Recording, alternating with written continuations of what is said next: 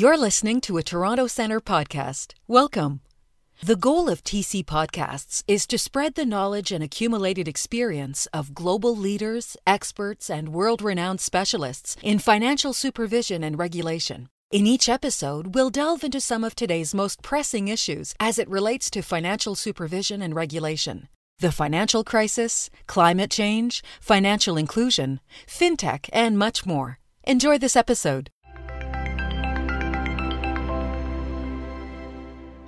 Good morning, good evening uh, to everyone around the world, governors, deputy governors, heads of agencies, distinguished guests. Welcome to this timely session on COVID-19, supervising the new normal and implications for stable coins, financial inclusion, financial stability. Under the circumstances, I wish you good health to you and your family. I am Babak Abbaszadeh, CEO of Toronto Centre. And I think most of you know about the Toronto Centre, so I'm gonna uh, save some time and not uh, uh introduce us. These are unprecedented time. As Professor Carmen Reinhart recently said in her speech, this time truly is different. For policymakers, this is a whatever it takes moment for large scale, outside the box fiscal and monetary policies. Recent stablecoin initiatives have highlighted the shortcomings in cross border payments and access to transaction accounts, and the importance of improving access to financial services, especially for the 1.7 billion people who are globally underbanked. In fact, the 2019 G7 presidency added stablecoin to its agenda in order to examine the risks and opportunities. Remains to be seen whether these will be indeed uh, some solution to the problems we're looking for. Today, we are very fortunate to have such a high caliber uh, speakers and moderators you have all seen their bios and most of you know them already. I noticed that we have about 50 countries represented, more than 430 participants. I want to just point out that uh, Ceyla Pazarbasioglu is a member of Toronto Centre's board of directors, so is Aditya. And uh, Tobias is a frequent contributor to our forums. Aditya may not know this, but we have trademarked him as one of our key marquee uh, moderators. And, and so we're very grateful to that. It is my privilege, as I'm before I pass the um, floor to Aditya, to thank our major sponsors, Global Affairs Canada, Swedish SIDA, IMF, Jersey Overseas Aid, and Comic Relief for supporting our mission. Also, I want to make sure that uh, you all use the Q&A function and submit your questions to Aditya because he's committed to make sure that as many questions uh, can be addressed as possible. And also want to thank Demet Janakcha and my team who've done such a superb job of organizing this and other events. And Aditya, without further ado, my great thanks to you and the panelists. I'm just going to pass it to you now. Thank you. Thank you, Babak, and good morning, good afternoon, and good evening to everybody. Extraordinary times call for extraordinary panels, and I'm delighted to be moderating this panel of thought leaders on the complex intersection of topics covering financial stability, financial access, and financial technology. As an aside, we are all getting used to remote working uh, techniques, so let me apologize in advance for any glitches that I may cause directly or indirectly in the course of this conversation. But coming back to the topic, to better provide context to the discussions, we have divided our session into two parts. In the first part, we will cover the implications of the COVID 19 health crisis for the global economy and the financial system and the policy response. And in the second part, we will drill down to the potential of digital payments in general and stable coins in particular to facilitate commerce and finance in the new world. And just so that we are all on the same page, uh, we will use the, the, the, definition of stable coins as put forward by the uh, Financial Stability Board in their most recent report. That a stable coin is a crypto asset that aims to maintain a stable value relative to a specified asset or a pool of a basket of assets a stable coin arrangement is one that combines a range of functions to provide an instrument that purports to be used as a means of payment and or a store of value. And finally, a global stable coin is one with the potential reach and adoption across multiple jurisdictions and the potential to achieve substantial volume. Now, for the first round, the policy assessments and responses to the COVID-19, let me first turn to Tobias Adrian, financial counselor to the IMF and director of the Monetary and Capital Markets Department to tee up the subject. Tobias, you lead the IMF's assessment of global financial stability in good times and in bad, and play a key role in shaping the financial policy advice that the fund provides to its members. help us understand what is going on as we face this extraordinary uncertainty about the depth, spread, severity, and duration of this COVID 19 crisis. How do you see it impacting the global economy? The managing director, you will recall, said in the plenary remarks yesterday at the spring meetings that exceptional times call for exceptional responses. How are the member jurisdictions tackling this unprecedented crisis, and how do you view these responses? Yeah, thanks, um, thanks, Babak. Uh, thanks, Toronto Centre, for having me in this uh, wonderful panel. These are extraordinary times, and they're extraordinary, challenging, and sad. There are hundreds of thousands of people that are already sick, and the pandemic has continued to spread. This is, first of all, a medical crisis, and the first order uh, policy response has to be a lockdown the lockdown in turn is generating an economic crisis.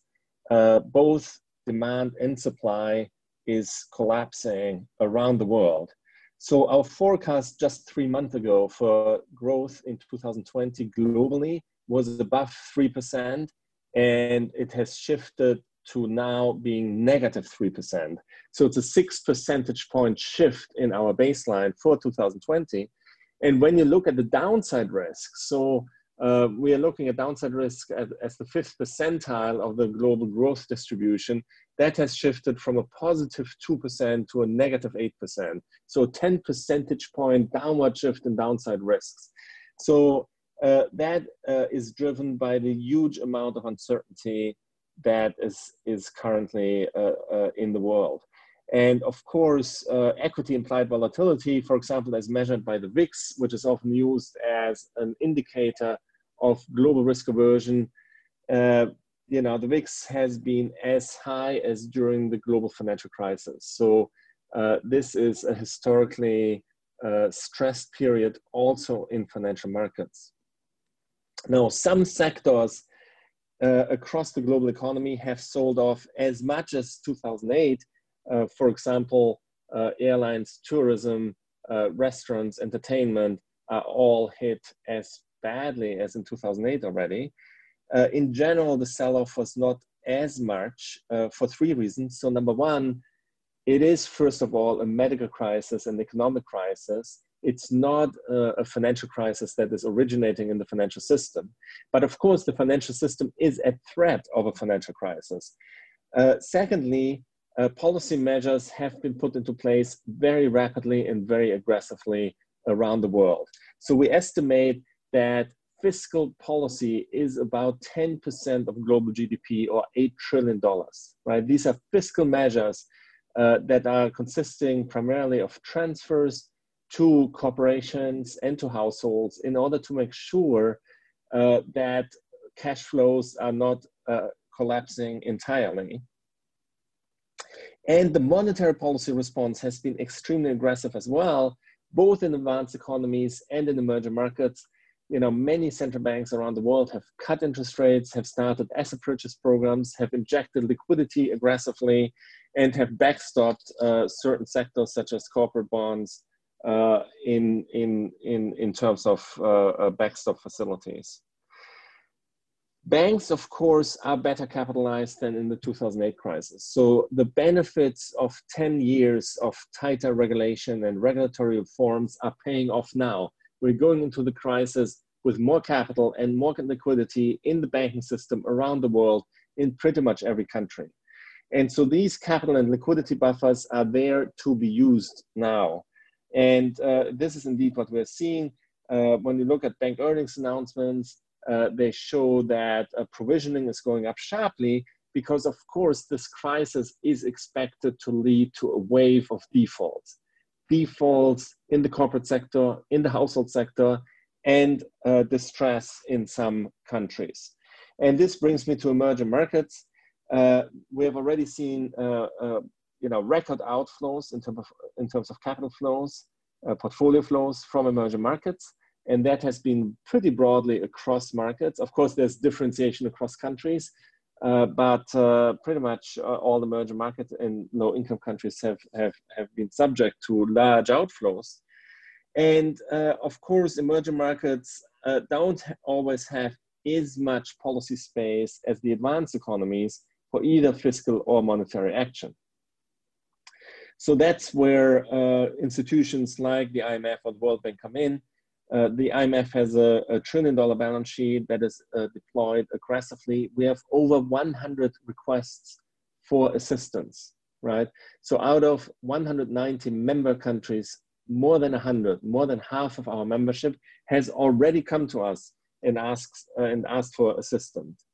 Indeed, uh, earlier this week, we have announced that for the poorest countries uh, that have already programs, uh, there is a, a, a debt uh, uh, moratorium for about 25 countries. Um, and we are working actively on, on new types of programs.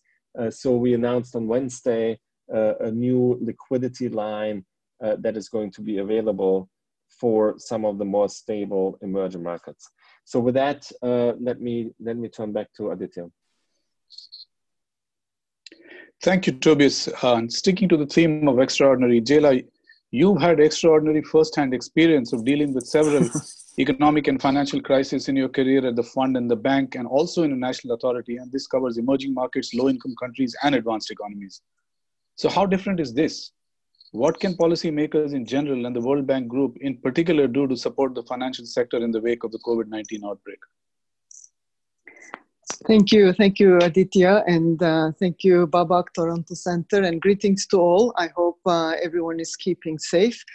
Aditya, this is um, a crisis that, uh, like no other, I have not seen this in close to 30 years of my career.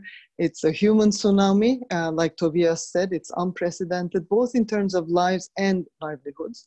It's particularly challenging for the developing economies that we work with, as most of them do not have the monetary and fiscal space to deal with this crisis and the ability to put uh, billions of dollars uh, to protect their um, uh, countries. They have very fragile health systems. Social distancing becomes impossible when you are living in crowded slums and, uh, and if you're making your living in the informal sector and when you don't have any protection or social safety net to disturbance or to the shocks to the income. So the impact on the developing economies, especially the poorer ones, translate directly into increasing poverty. And that's why at the World Bank Group, we have mobilized uh, very quickly. We have a fast track facility to deal with the health implications of this crisis, working with other multilateral development banks to help countries um, with systems, with ventilators, with procurement initiatives, and uh, working very closely with WHO and others. So that's um, uh, a very concrete uh, fast track facility that we have put in place in almost in record time. And um, uh, so far, 64 developing countries are um, have uh, uh, been uh, implementing these measures, and we hope to extend this to 100 countries by the end of April. As um, as uh, Tobias also said, the collapse in economic activity, the supply and demand shocks, the um, commodity prices, the sudden stop in uh, capital flows, remittances, and the movements in goods and services are all impacting households and corporates, especially in the informal sector and the MSMEs. So the social and economic impact of this um, uh, health crisis is going to be also has been and will be um, very important and uh, quite uh, devastating for some of the countries. So we put in place uh, almost six, 160 billion for over the next 15 months to um, address the health, economic, and social shocks that many of these countries are facing. So we will um, assess needs and prior prioritize the poorest countries, those with a high risk and low capacity, and those in fragile and conflict settings, with a goal to protect the poorest and most vulnerable households,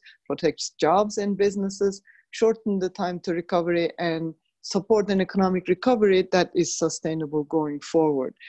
For the financial sector, the policy responses to date has mainly focused on providing markets uh, and funding liquidity and supporting affected borrowers and providing regulatory flexibility with the key objective to preserve the functioning of core financial markets, financial sector resilience, so that the financial sector can continue to intermediate and provide credit to much needed credit to businesses and households because this is a time of um, immense uh, need as uh, so that liquidity problems do not turn into insolvency into solvency problems.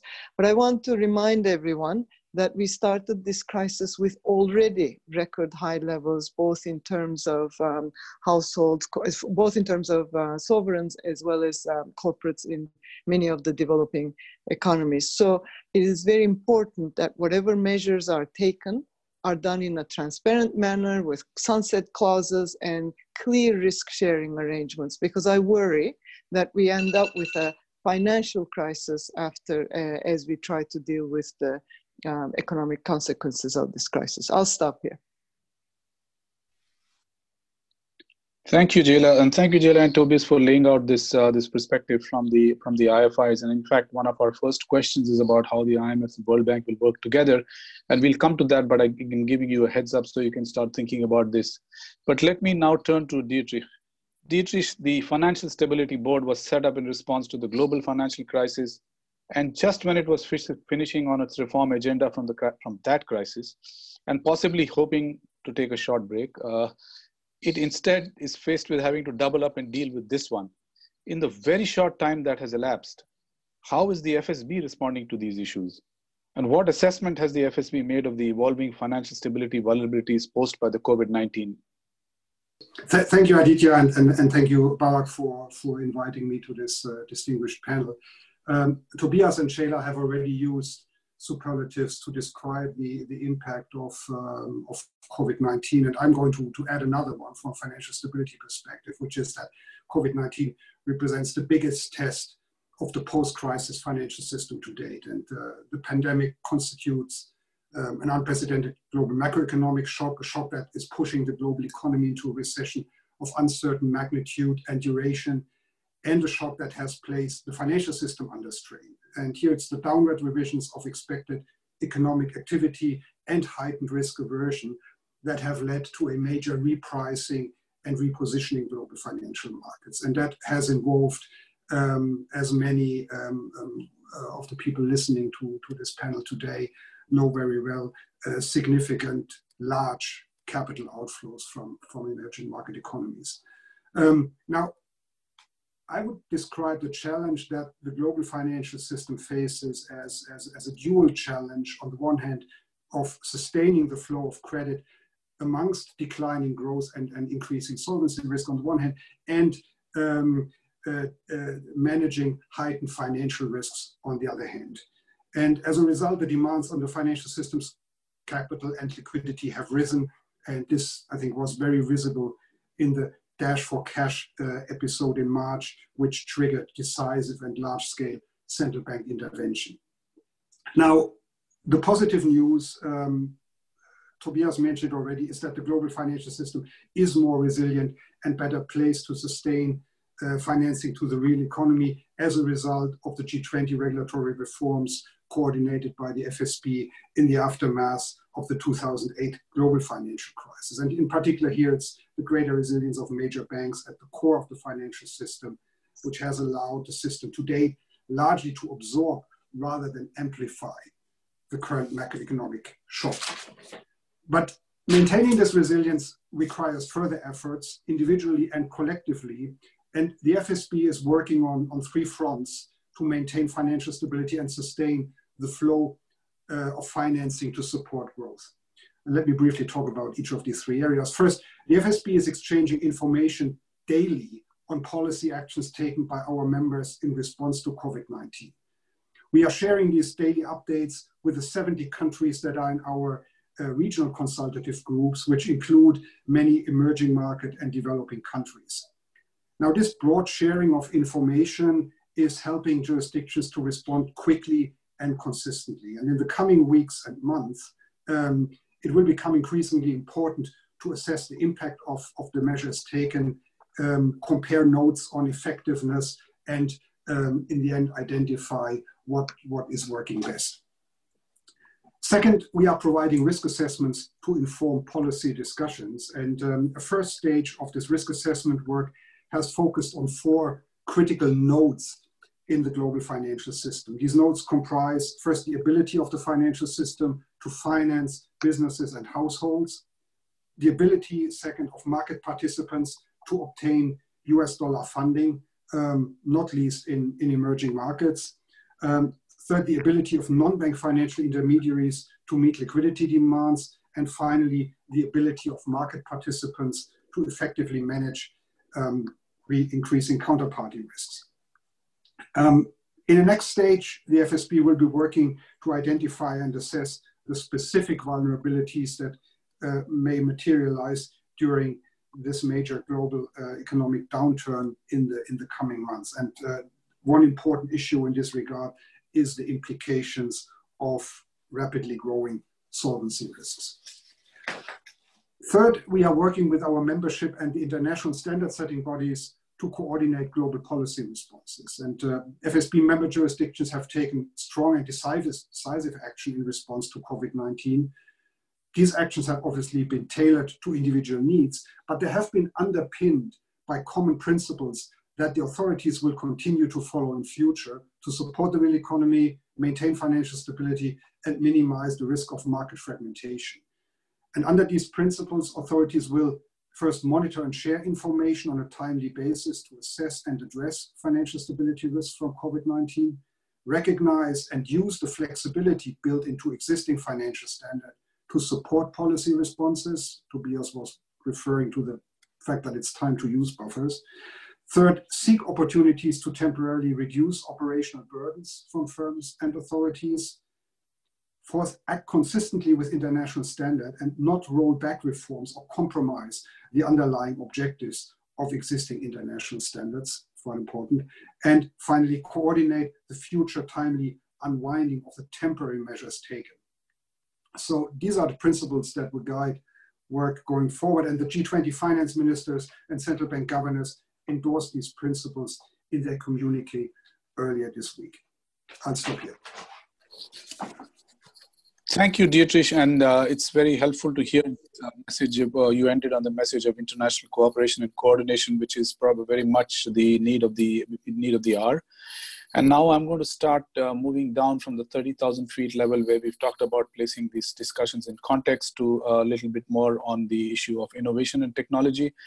And I'm going to turn to my old colleague Ross Leckow. And Ross, when you left the IMF to join the BIS Innovation Hub, the fund lost a key resource on all fintech related issues, but we were reconciled to the fact that this was all for the global good. So we are very keen to hear about the Innovation Hub, its mandate, and more specifically, how its work will contribute to the global response to the pandemic. In your remarks, could you also share with us what the BIS is doing more generally to respond to COVID 19? Thanks. Well, thank you very much, Aditya. First of all, let me say what a pleasure it is to be on a panel with such great friends and, and former fun colleagues. And I'd like to thank the Toronto Centre for inviting me to participate. Um, maybe I'll start with the Innovation Hub uh, itself and the work that we're doing um, in this area. Know, I should maybe share with you all that the BIS Innovation Hub is a new uh, initiative of the, of the BIS. Its establishment was announced uh, last June by the BIS, and we're now at the point where we've actually commenced operations. It's uh, based at BIS headquarters in Basel, but with uh, three regional centers in Switzerland, Hong Kong, and Singapore, each opened in collaboration with the host central bank in that jurisdiction. Uh, and we plan to expand to new centers. Uh, the Innovation Hub has a, a threefold mandate. First of all, to do research around and identify critical trends in financial technology of, of interest to central banks. Secondly, to uh, establish and foster a network of uh, central bank experts uh, on innovation. And thirdly, to explore the development of new products that make use of new technologies that can actually serve to improve the functioning of the global financial system and that can be shared as global public goods with the central banking community. Uh, the hub is uh, headed by Benoit Cœuré, and he's leading a, a multidisciplinary team of uh, technologists, lawyers, um, economists, and, and, and, regulators. And the team, I should say, is, is growing, uh, growing very quickly. The, um, the, range of projects that we're going to be working on initially uh, are quite broad based. and they deal with different subject areas and technologies, including the development of a RegTech SupTech platform in Singapore, uh, the use of distributed ledger technology in the context of trade finance in Hong Kong, and security settlement in Switzerland, and also the uh, use of digital identity as a foundational infrastructure for the provision of financial services in Singapore. You know, while these projects don't uh, address COVID-19 per se, or specifically COVID-19, I think it's important to remember that the work of the hub um, is focused on helping to define the future of the global financial landscape and to help to realize that vision. And I think one thing this crisis has demonstrated is the importance of new technologies to allow us to function in a world of social distancing, including, I think, society generally, but also in the financial system. And I think that the, the crisis may therefore have a lasting impact on the shape of the global financial system and may accelerate trends, uh, particularly in digitization, uh, in such areas as banking, domestic and cross-border payments, uh, identity, and regulation and supervision. And uh, we, the hub is, is um, really focused on trying to help identify and, and facilitate these trends. More generally, uh, the BIS is taking a number of steps to help the international community respond to uh, COVID-19. And I'll just mention a few points. First of all, we're continuing to provide financial services to the central banking community, notwithstanding the, the challenges of remote working and social distancing. Uh, we continue to serve as the preeminent forum for consultation and cooperation between central banks. Um, the regular meetings that we hold that draw together the governors, governors of major central banks uh, are continuing to function, albeit in a, in a virtual format. And we're generating research that examines the implications of uh, the pandemic for the global economy, financial markets, and regulation and supervision. And you can actually find much of this research in two new uh, periodical publications that we've just launched. They're called FSI Briefs, and BIS bulletins. Uh, BIS bulletins are short topical notes that provide insights into current events in banking, markets, and the larger economy. And FSI briefs are shorter notes that, uh, short notes rather, that look at regulatory and supervisory subjects of topical interest. And if you look at these, these new publications, you'll see a lot of attention being devoted to the pandemic. Um, one uh, article that I think is of particular interest, which was published by three uh, BIS colleagues, um, Raphael Auer, John Frost, and Giulio Cornelli, um, looks at COVID-19 cash and the future of payments. And it examines how the pandemic has really sparked public concerns on the uh, potential for um, physical banknotes in particular to actually transmit the virus. And uh, I think it shows that scientific evidence is, is demonstrating that this risk is actually low uh, compared to other forms of payments, including credit cards. Uh, and that um, to bolster trust in cash, uh, some central banks are actually actively um, urging continued acceptance of banknotes and coins, while others are um, um, either sterilizing or quarantining banknotes. But in terms of the, the, the road ahead, perhaps after the crisis and, and what this may mean, I think there is the possibility that uh, this may actually spur greater interest in digital currencies, whether it be private or public, um, with uh, associated implications. Maybe I'll stop there. Thank you, Ross. Um, so uh, thank you for providing that segue into the next round of our discussions. And, and, and what have we learned so far? We've learned that the real economy is under great strain.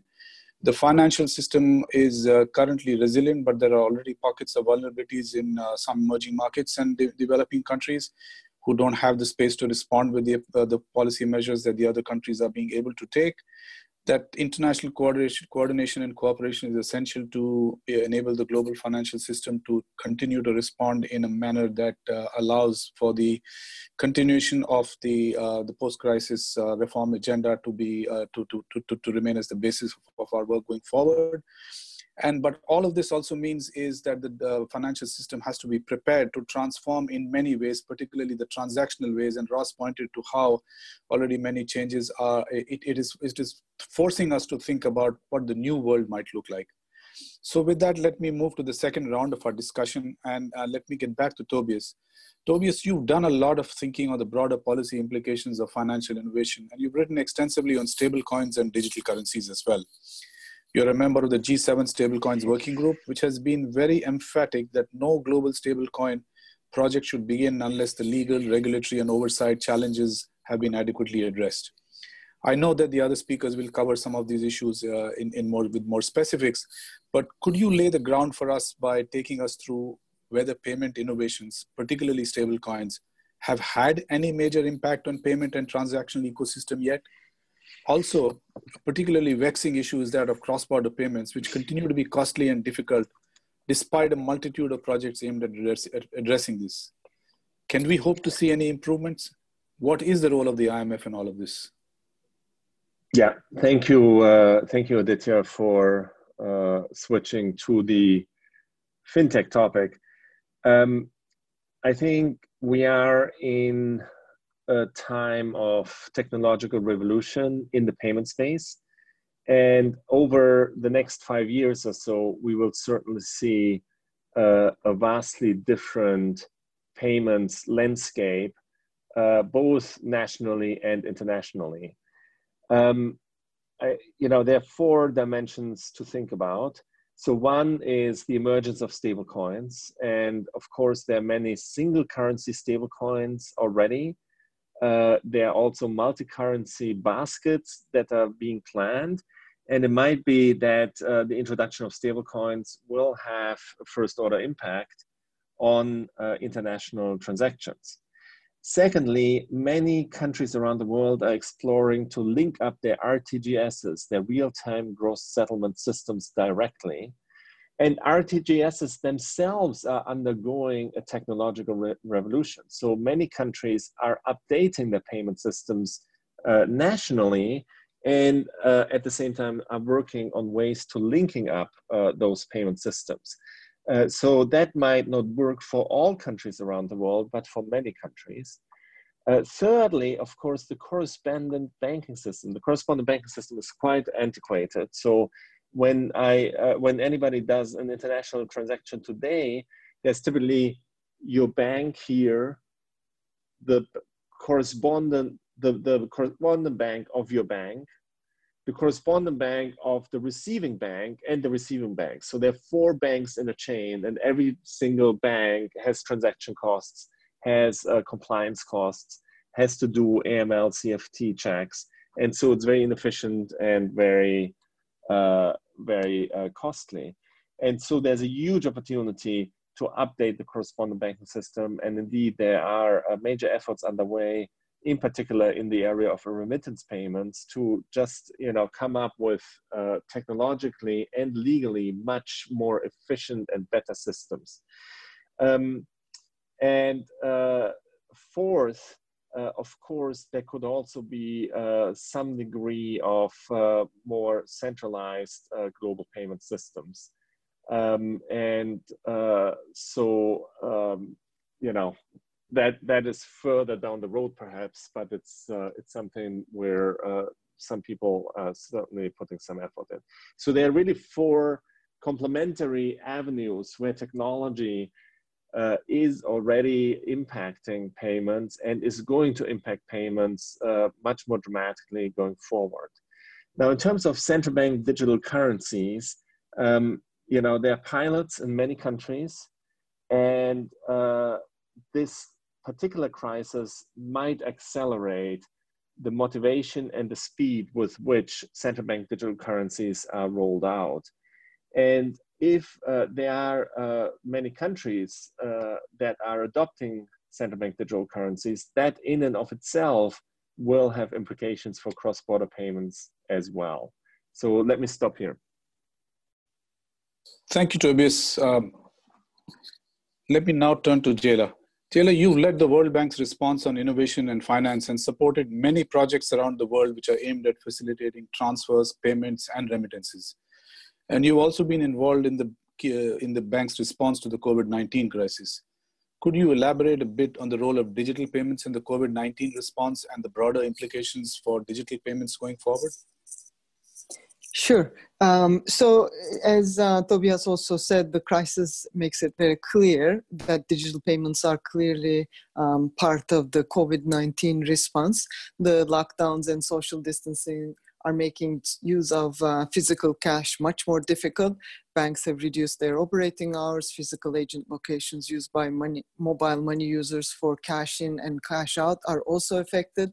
This is critical for mobile money networks. We heard from several regulators that um, in some countries where the migrant workers are, they cannot send um, remittances abroad because they are not allowed to go out and um, and and go to mobile money uh, operators and sometimes uh, go to sorry uh, money transmitters and sometimes these offices are even closed so that um, for um, workers that do not have access to digital payments through their phone or other means it becomes very difficult to really um, uh, survive uh, during this crisis and help their uh, families who are in the, in their home countries.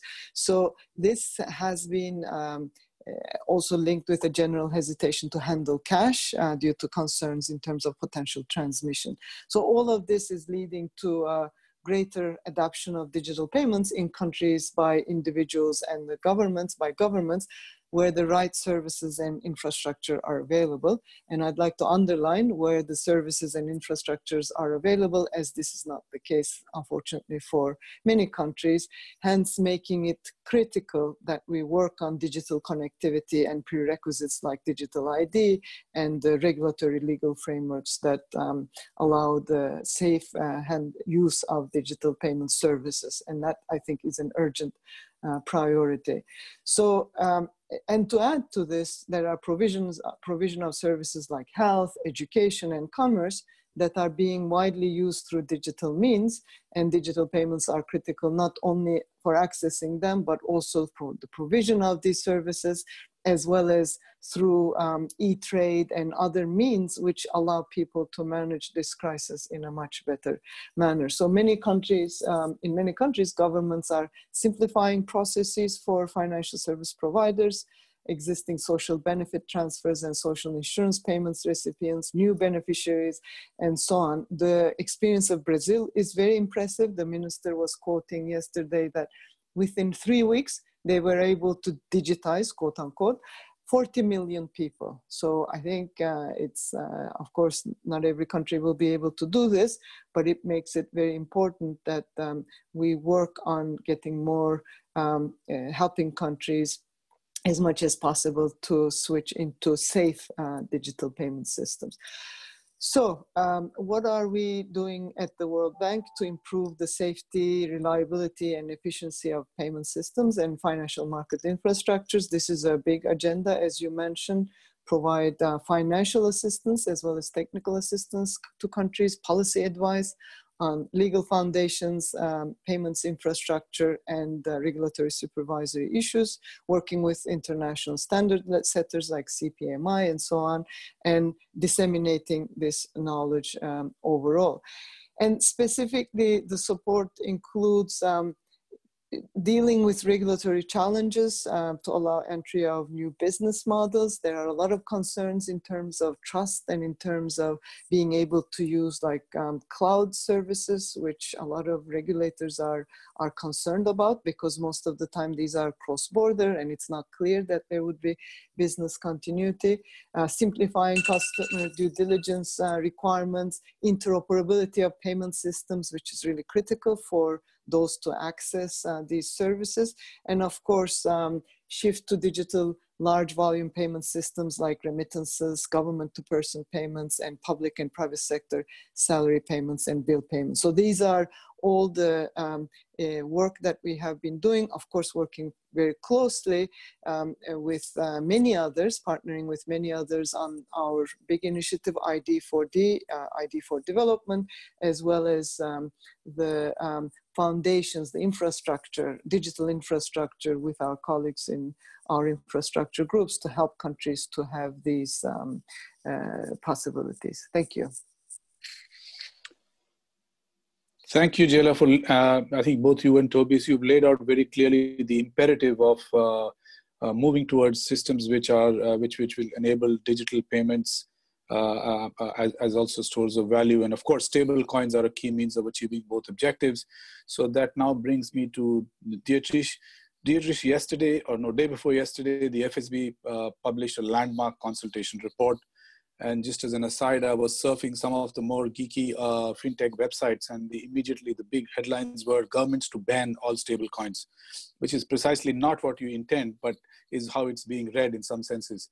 So obviously, your concern is uh, the FSB's concern is that when global systems, uh, stablecoin ecosystems could become systemically important, and therefore it's important to be able to ha- have have them adapt to uh, adopt the appropriate regulatory framework. So, what are the actions that should be taken to address the regulatory and supervisory issues with global stablecoins? So. Um, thanks, thanks Aditya for uh, for introducing this this second round of discussion.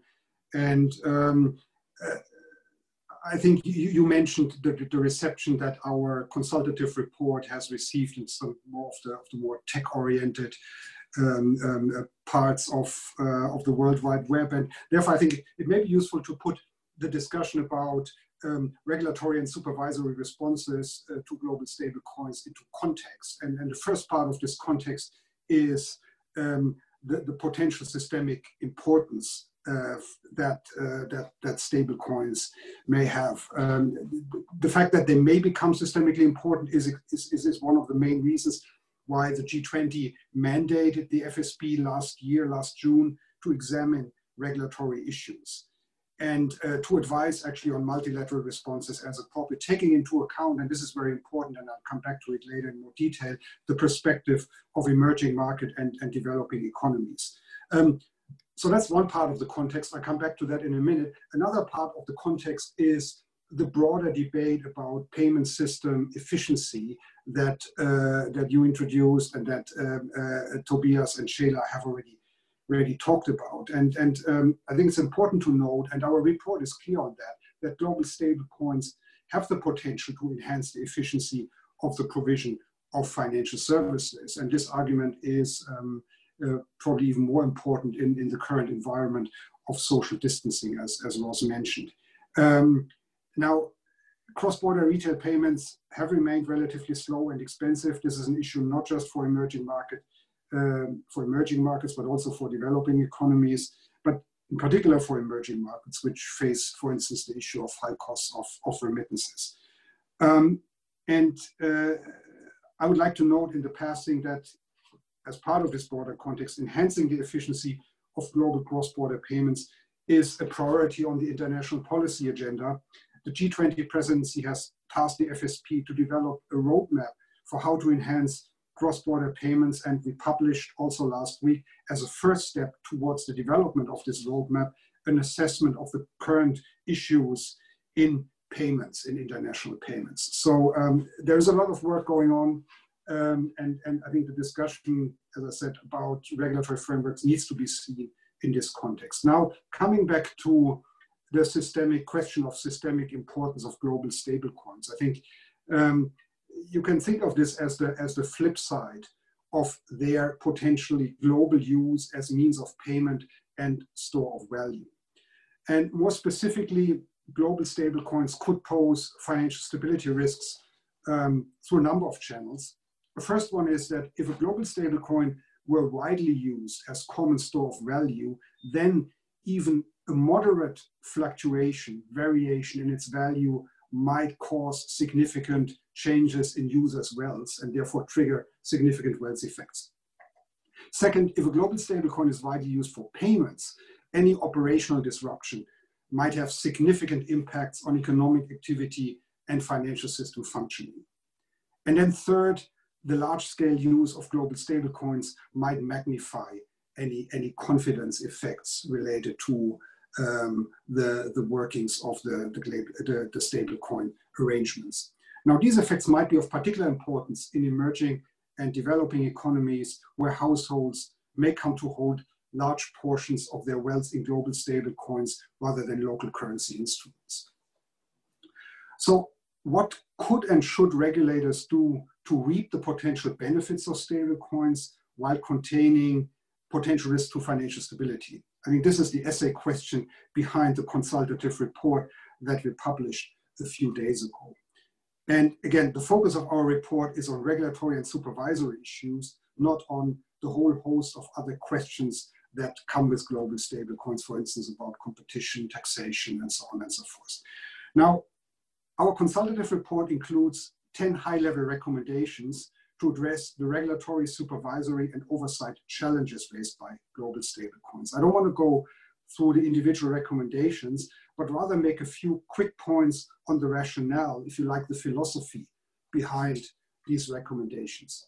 So three points. First, it is important to understand global stablecoins as an ecosystem. That's why we talk about global stablecoin arrangements. And these arrangements include activities that may span across um, a range of financial uh, activities and um, uh, correspondingly banking, payment, and security regulatory regimes. So range of functions, range of potentially re relevant regulatory regimes.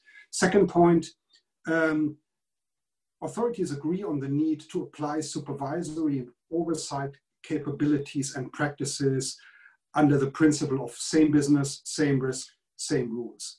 This is important for two reasons. One is obviously a level playing field argument. Another one is um, to put in place a regulatory framework that is capable to adapt to emerging business models and technologies employed by, by stablecoin providers. And third, um, very important, some functions of global stablecoins may have um, very significant impacts cross borders.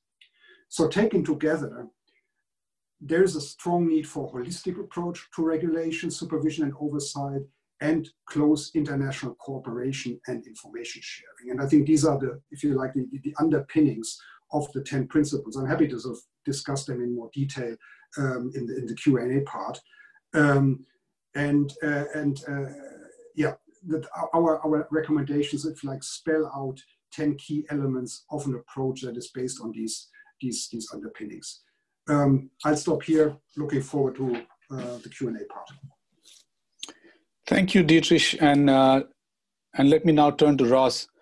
Ross, you mentioned the New World Order, which is uh, going to be based around a digital economy and uh, we of course we are the uh, this world may well be one in which many different types of digital currencies may coexist including central bank digital currencies cryptocurrencies and stable coins so in all from all the thinking that we've done can you share with us what are some of the key legal challenges that lawyers will have to face in this brave new world and in particular what are the legal issues which are still remain with regard to the stable coins that uh, are uh, for foremost in your mind?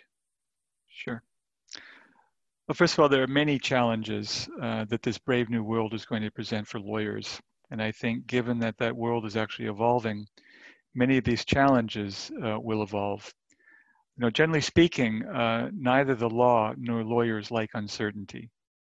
It makes it difficult for uh, firms uh, to know what the rules are that they have to comply with. And secondly, what rules would apply as they structure their transactions.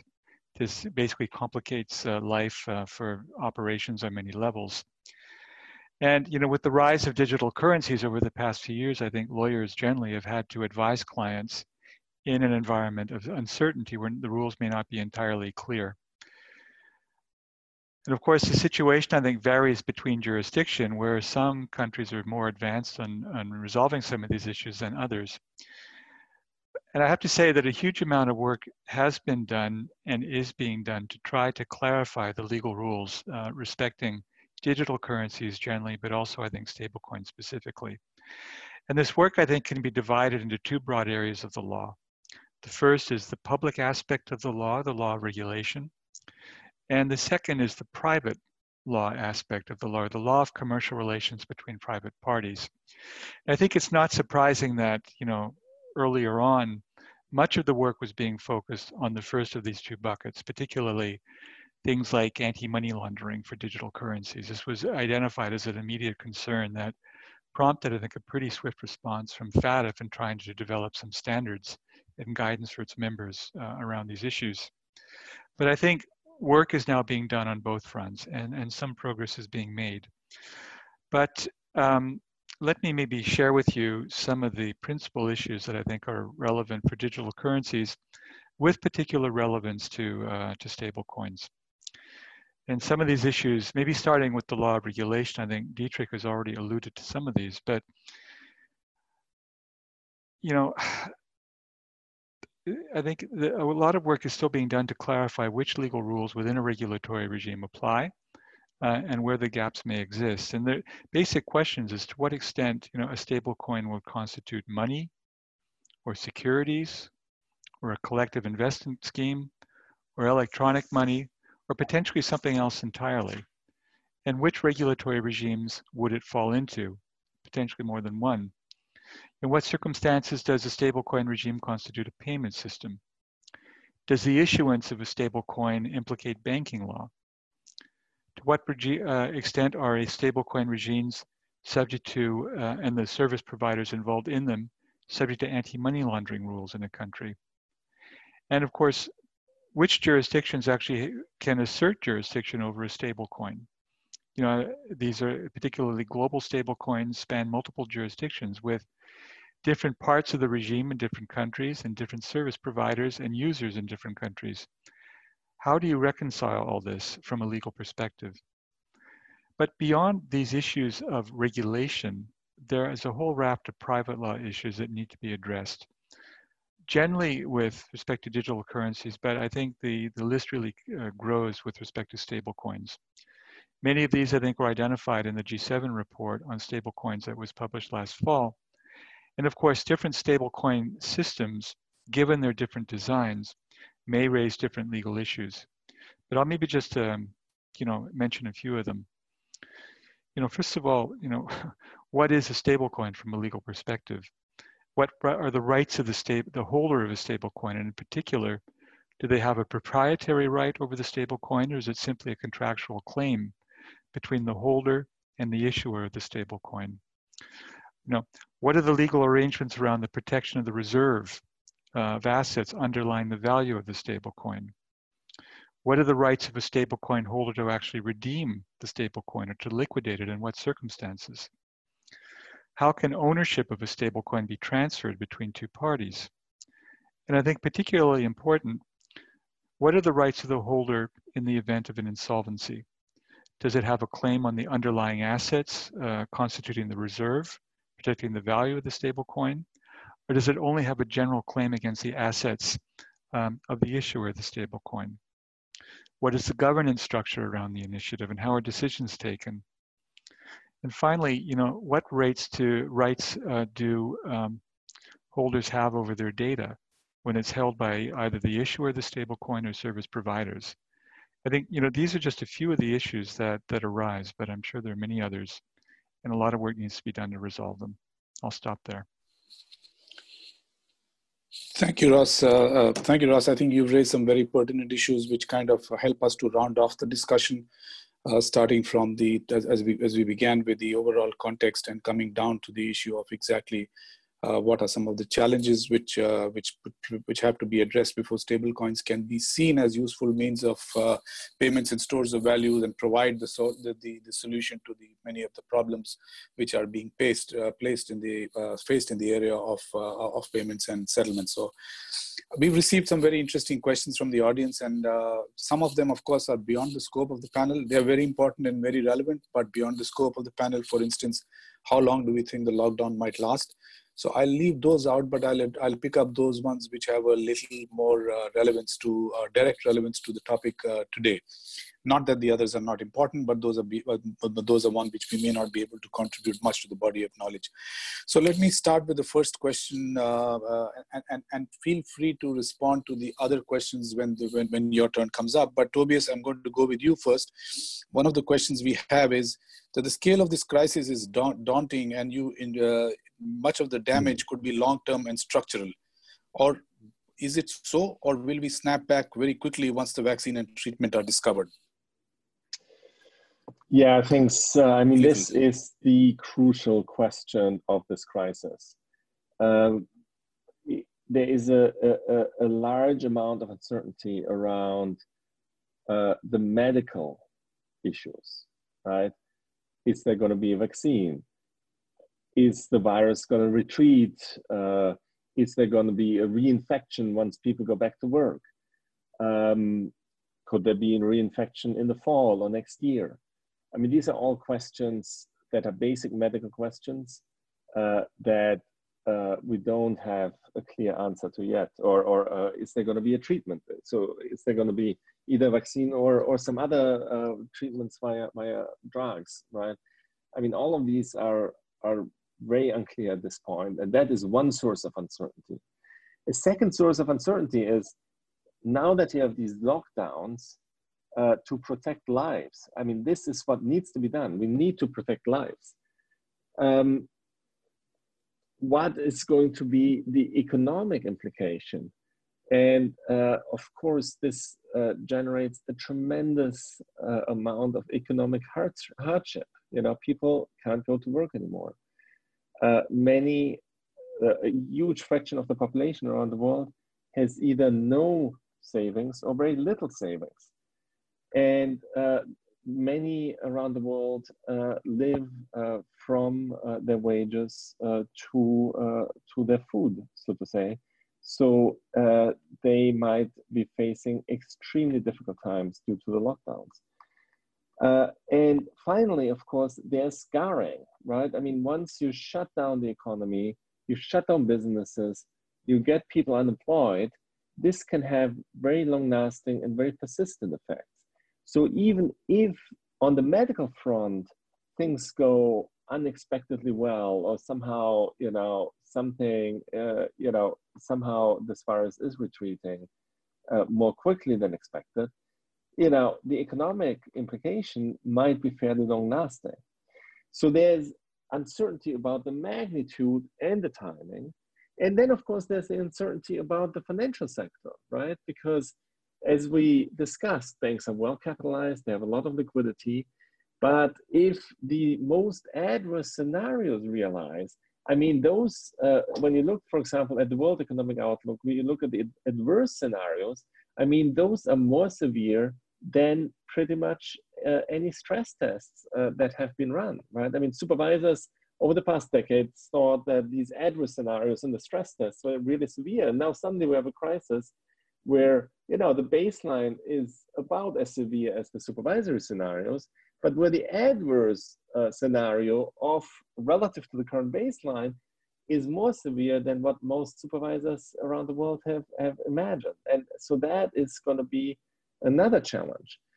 So there remains a large amount of uncertainty and uh, this is where policy has to come in, right? I mean, this is precisely why institutions such as the IMF, the World Bank, um, the FSB, uh, the BIS were created. It's to coordinate policy, to provide firepower, to provide funding to countries that cannot receive funding anywhere else. And um, you know, we have seen that to some extent, countries have come together to do the right things. Within countries, policymakers have come together to do the right thing. And my suspicion is that we're going to need a lot more of that going forward, both on the international cooperation front, in terms of taking dramatic actions, uh, and in terms of being courageous uh, to take uh, big policy steps. This is a crisis where you certainly want to hope for the best. I mean, perhaps things turn out better than we expect, and you know, but we have to prepare for the worst. I mean, we you know we don't want to regret not taking the steps that should have been taken because it is costing lives uh, so we have to be aggressive, we have to be forceful on the medical front, on the fiscal front, on the monetary front, and of course in terms of what international organizations are doing.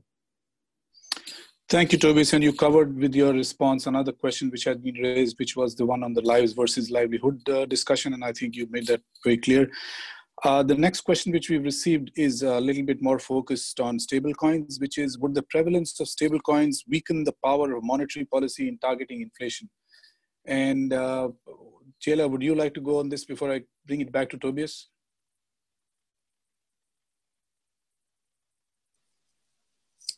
Go ahead. Why don't we ask Tobias to go and then okay. I'll go.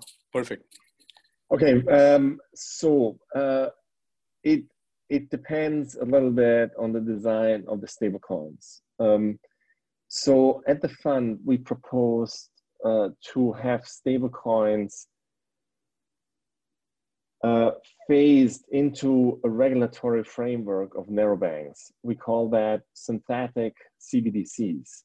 So that would involve creating a special charter uh, where stablecoin issuers would acquire a very simple banking charter um, that would allow them to hold the reserves with the central bank. So that has the advantage that, first of all, uh, the stable coins would be within the regulated banking sector, you know, in a very simple fashion. So this would be these uh, synthetic CBDC uh, issuers would be very, very simple banks. On the asset side, they have central bank reserves. On the liability side, they have CBDCs. That's it. And those uh, synthetic CBDCs could be operated out of banks, out of fintech companies, out of telecom companies. Uh, the AML CFT issues would be resolved in exactly the same way as they're done in the banks, because these would be simple banks. These would be very safe organisms because they hold reserves with the central bank. So this is high-powered money. It's it's extremely safe. Um, and you could at that point, uh, you know, it's it's within the monetary system. So you know how many reserves are corresponding to CBDCs, and uh, you uh, can, in principle, uh, do what uh, China does, which is whenever a CBDC is created, reserves are drained on a one-to-one basis, right? So that you keep monetary control. Um, so I think this is one avenue to go, and um, this it's it's called synthetic CBDC because it's a two-tier system where, you know, it's private operators, either banks or uh, or enterprises uh, uh, are running the the, CB, the, the, the synthetic CBDC, which is a stable coin, uh, and the central bank doesn't have to deal directly with the public, which has many problems. Uh, so AML CFT would be done by that bank, uh, but it would have the safety of, uh, of an institution that is backed by reserves and that is regulated by bank regulators.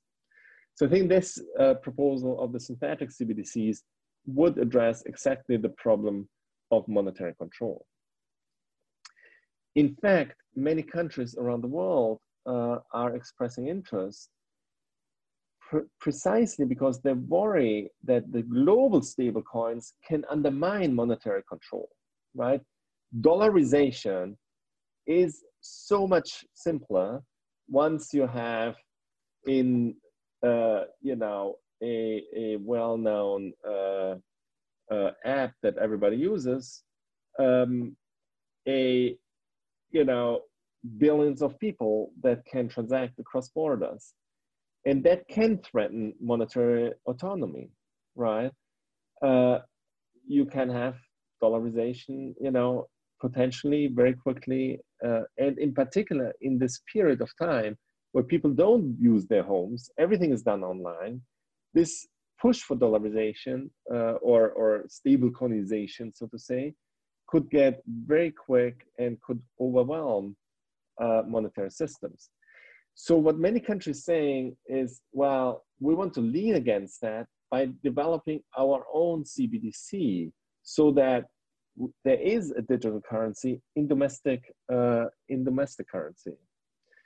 And of course, uh, the countries where these digital assets have advanced the most are oftentimes emerging markets or developing countries.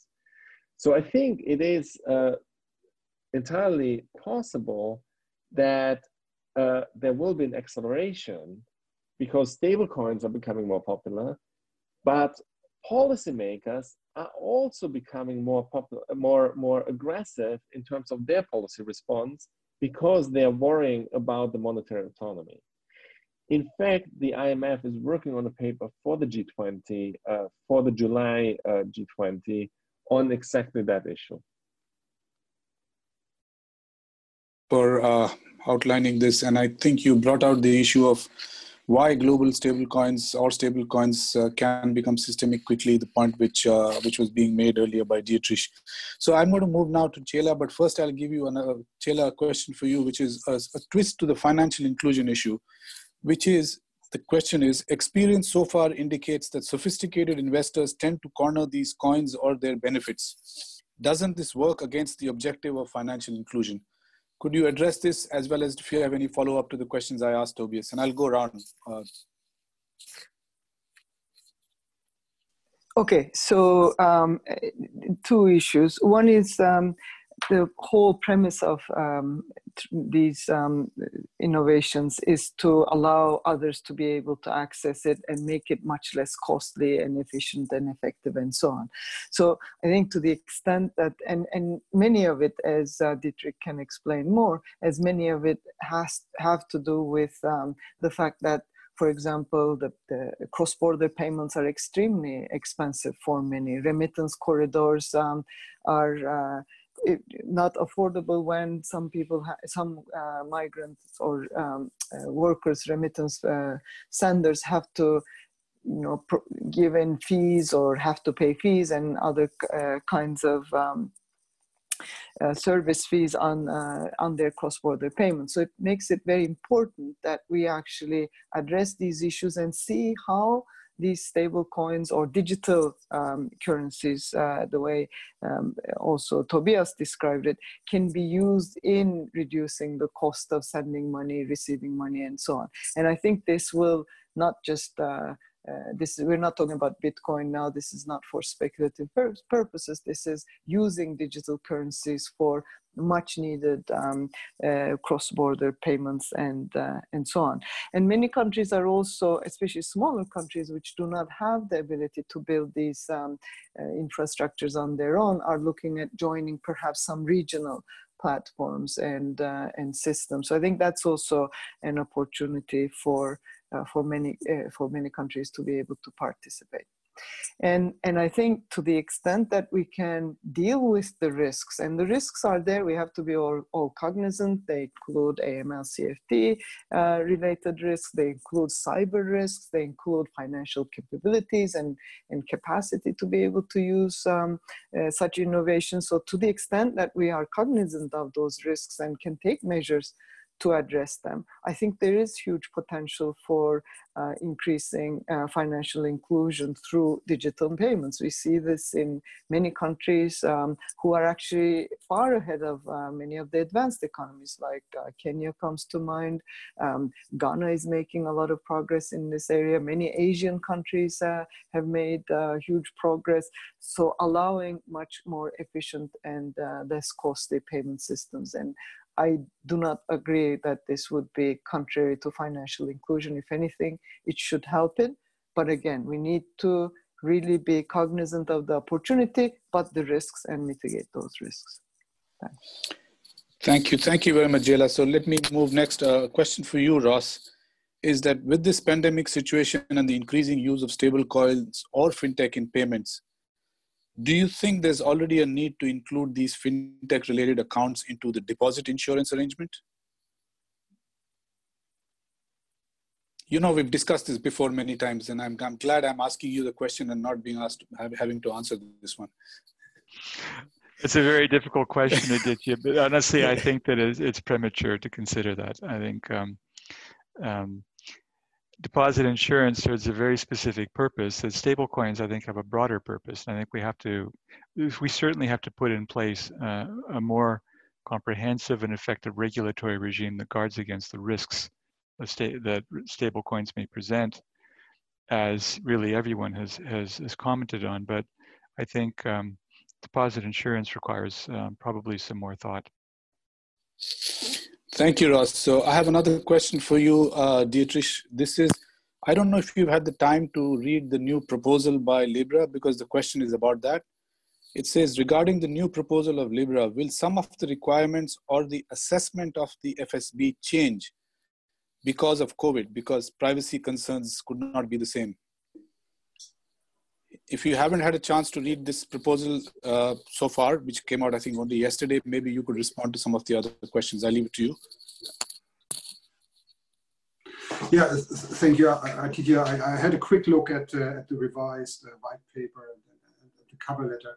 Um, I think um, uh, I would be reluctant to, to comment on any, any specific uh, stablecoin related proposals, proposals that concern um, individual projects, um, including important ones. Um, I think uh, um, looking at, at, at, at, developments through the lens of, of our work and our report, um, as I said before, I think one, one important consideration for our work was to provide a broad framework in the, in the form of, of principles that is robust to um, evolving business models, changing in uh, changes in, in, in, in the external environment and um, and um, well technological innovation right?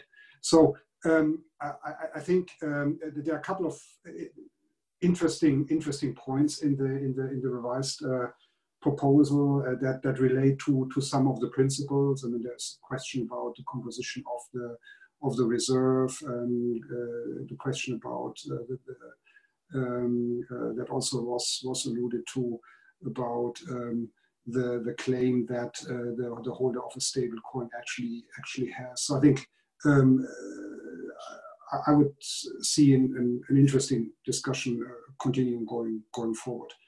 Um, I would leave it at, at, at, that general level if you, if you don't mind. Um, I would rather like to come back to a point that, that Ceyla was talking about um, concerning um, the, the, the, relationship between innovation in payments and, uh, and uh, financial inclusion.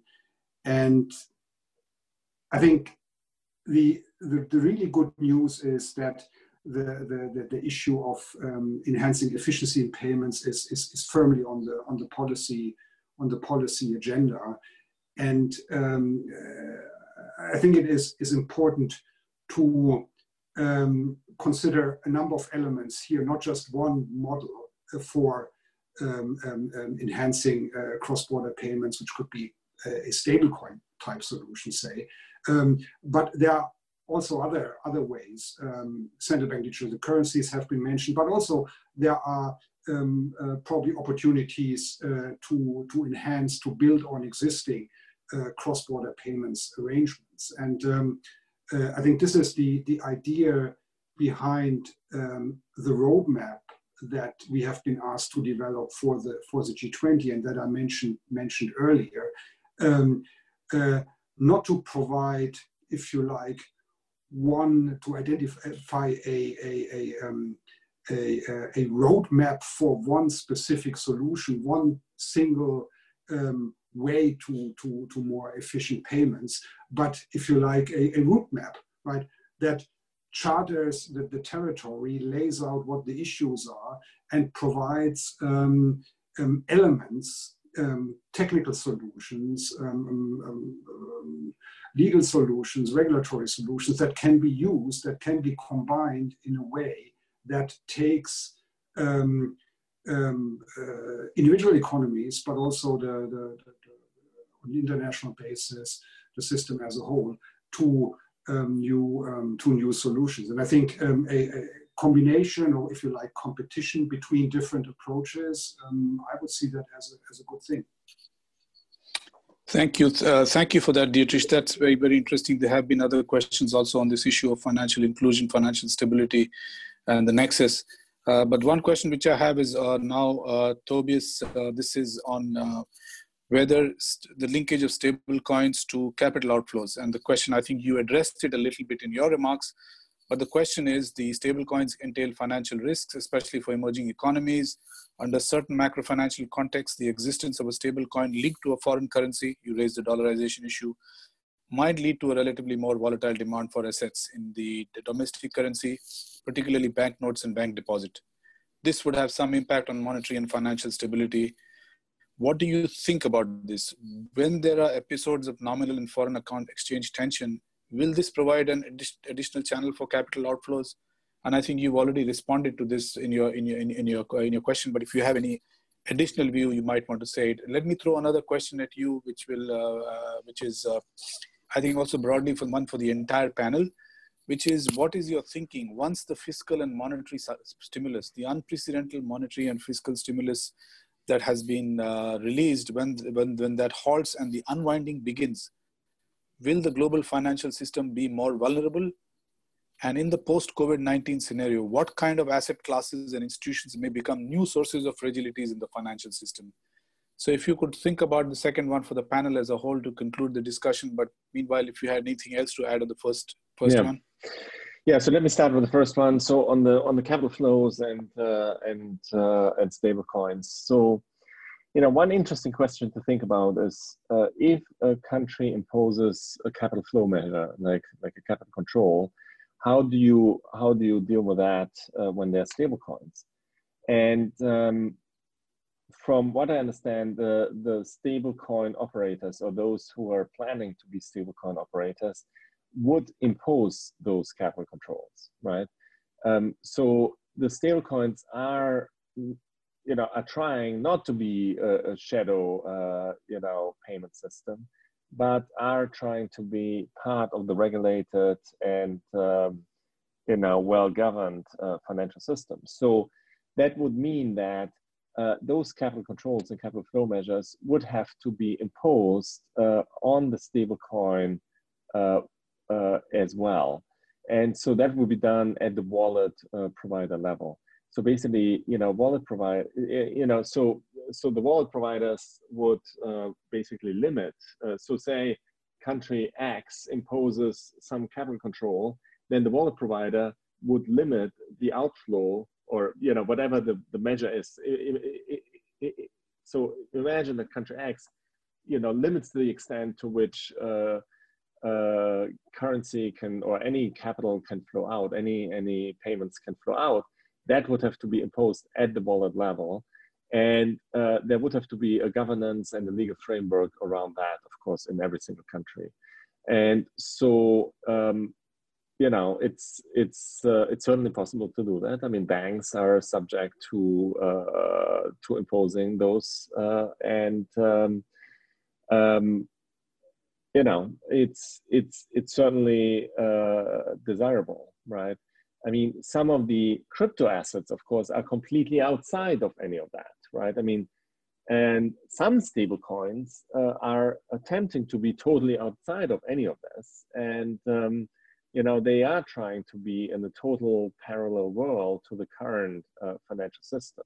So there's a, a, a deep philosophical divide between uh, uh alternative uh, stablecoin providers and uh, you can imagine what regulators uh, are thinking about uh, those alternative approaches.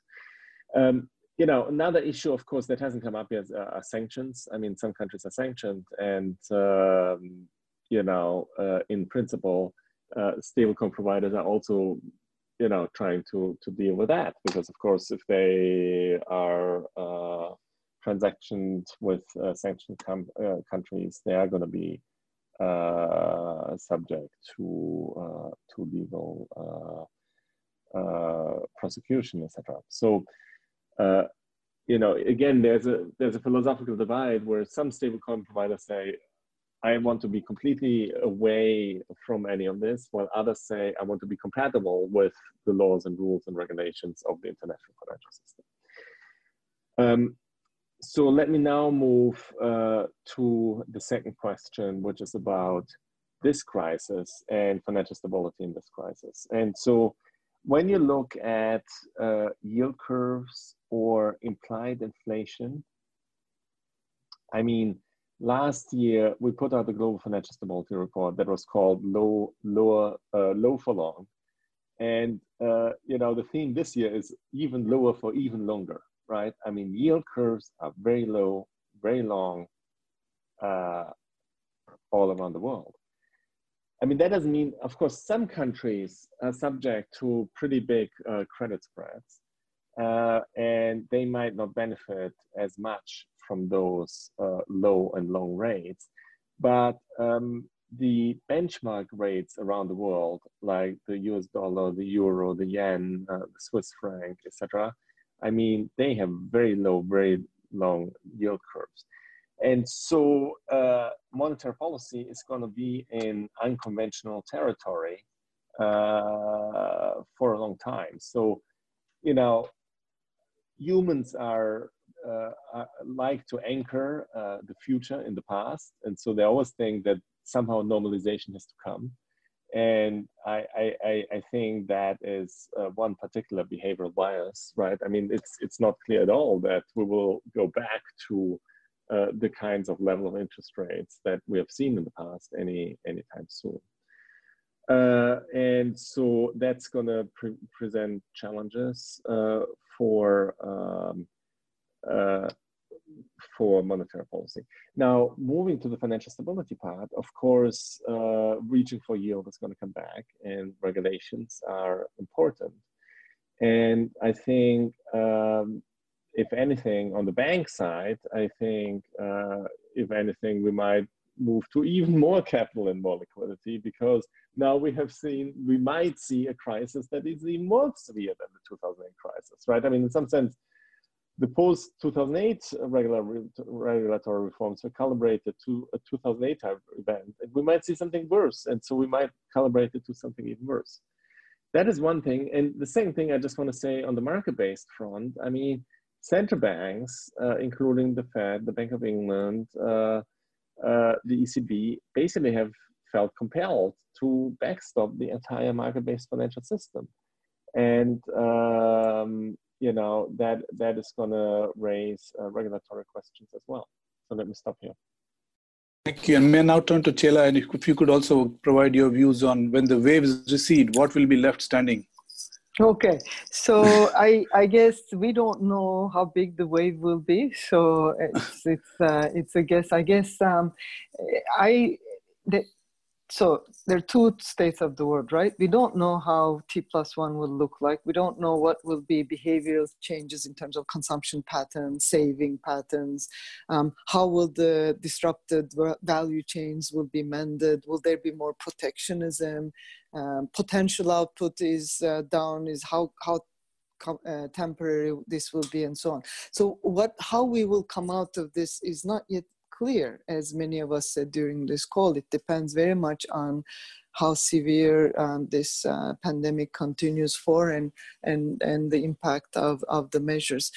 So I, but what is really clear is that um, there's no differentiation right now. Everyone is considered as risk, and countries have turned inward. So it's very clear to me that those that come out of this crisis stronger by taking how whatever structural reforms are possible. I know this is difficult to talk about at this um, uh, health emergency, but I think this is going to be as soon as countries can focus on that is going to be important. Um, continuing to strengthen bank resolution, safety nets, um, and also um, corporate bankruptcy frameworks because I think we we started this crisis. We have a book out which is um, Global Waves of Debt, and the cover is like a tsunami. This was before the pandemic. This was published in December, and we are already at record level of sovereign and corporate um, uh, indebtedness. So it's it's obvious that we will have um, corporate insolvencies and hopefully it won't be systemic. But the more prepared we are to deal with these um, uh, potential failures, I think the better the, the better off con- countries will be. So really looking at out of court settlement systems, all the types of measures we took after other crises where we face systemic bankruptcies, I think will be critical. Hopefully they will end up being drawer plans but I am afraid for some countries they won't be. So the more we can prepare, um, the uh, the stronger countries will um, hopefully emerge from this um, uh, crisis. Thank you, Ceyla. And may I ask Dietrich now for his views? Yeah, thank you, thank you, Aditya. Three quick points on well, what what will be, be left standing. Um, first, um, role of buffers. I think we've we've seen over the past uh, couple of weeks how important it is to have um, buffers available that can be used when they are needed. And um, uh, it's, it's, it's good that we are using the, the, flexibility that is provided by international standards in terms of uh, using buffers. Um, however, looking ahead at some point, in order to have buffers available down the road, there will have to be rebuilt and replenished. And uh, I think this is something to bear in mind that we need to look beyond um, at some point uh, beyond uh, the, the, the, current crisis and also bear in mind uh, the, the, need to, to, to um, rebuild buffers, buffers. And I think this is also reflected in, in, in, in our principles that um, uh, we are not going to, to roll back um, with the policy responses on um, existing agreed regulation, uh, but we are using the flexibility um, that exists uh, in order to preserve financial stability going forward. Um, second point quickly on non-bank financial intermediation, uh, Tobias was, was referring to it. Um, the FSB chair wrote in his letter to, uh, to the G20 that um, the impact of COVID-19 on credit markets and investment fund has highlighted potential vulnerabilities in the increasingly important non-bank financial intermediation sector and that it's um, important, um, more important than, than ever to, to, to understand um, the risks and, and ensure that we can, can reap the benefits of this, this dynamic part of the of the financial system without um, creating risks for for financial stability. And the FSB has formed a, a senior group of, of market regulators and macroprudential policymakers. Tobias is also on that group um, to develop a proposal on how to organize work on this important area in the FSB going forward. Um, last point. Important to look ahead, not lose sight of the fact that there will be a world after COVID 19, and um, therefore it is important to continue on initiatives um, that can support and hopefully will support a, a strong recovery. And therefore, I'm, I'm, very grateful that we have this, this uh, focus on, on uh, innovation in payment systems and stable coins. Um, there are other areas of work that need to, to continue um, harnessing the benefits of technological innovation more generally. Um, assessing the effects of reforms is, is important um, promoting efficient and resilient cross-border payment system we talked about, and from an FSB perspective, um, last but not least, also supporting um, a, a, smooth transition um, away from, from LIBOR remains um, an important issue. I'll stop here. Thank you. Thank you, Dietrich. Ross, the last word. Thank you, Dietrich. I'll be, I'll be very brief. I think um, one thing that will be left standing will be a global financial and payments landscape that will continue to evolve and I think move towards greater digitization. And I think to ensure that this process is a force for good, it's critical that the public sector, particularly central banks, stand at its center uh, to ensure that the system that evolves is, is not only stable and efficient, but also inclusive.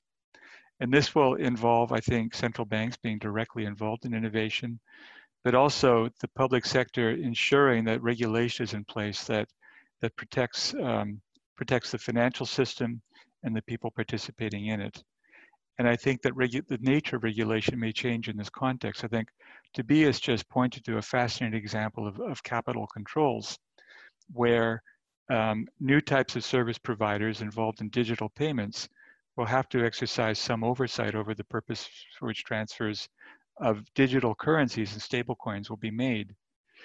You know, historically in countries, this has been a very paper-based process involving banks and other types of traditional service providers. What will it look like in a digital world involving new types of service providers? I think we, this will involve a great deal, I think, of imagination, hard work, and creativity on the part of the public sector working with the private sector. I'll stop there. Thank you, Ross. And I think you you, you very aptly summed up uh, uh, the the uh, discussions. so I can just add very little to the wrap up.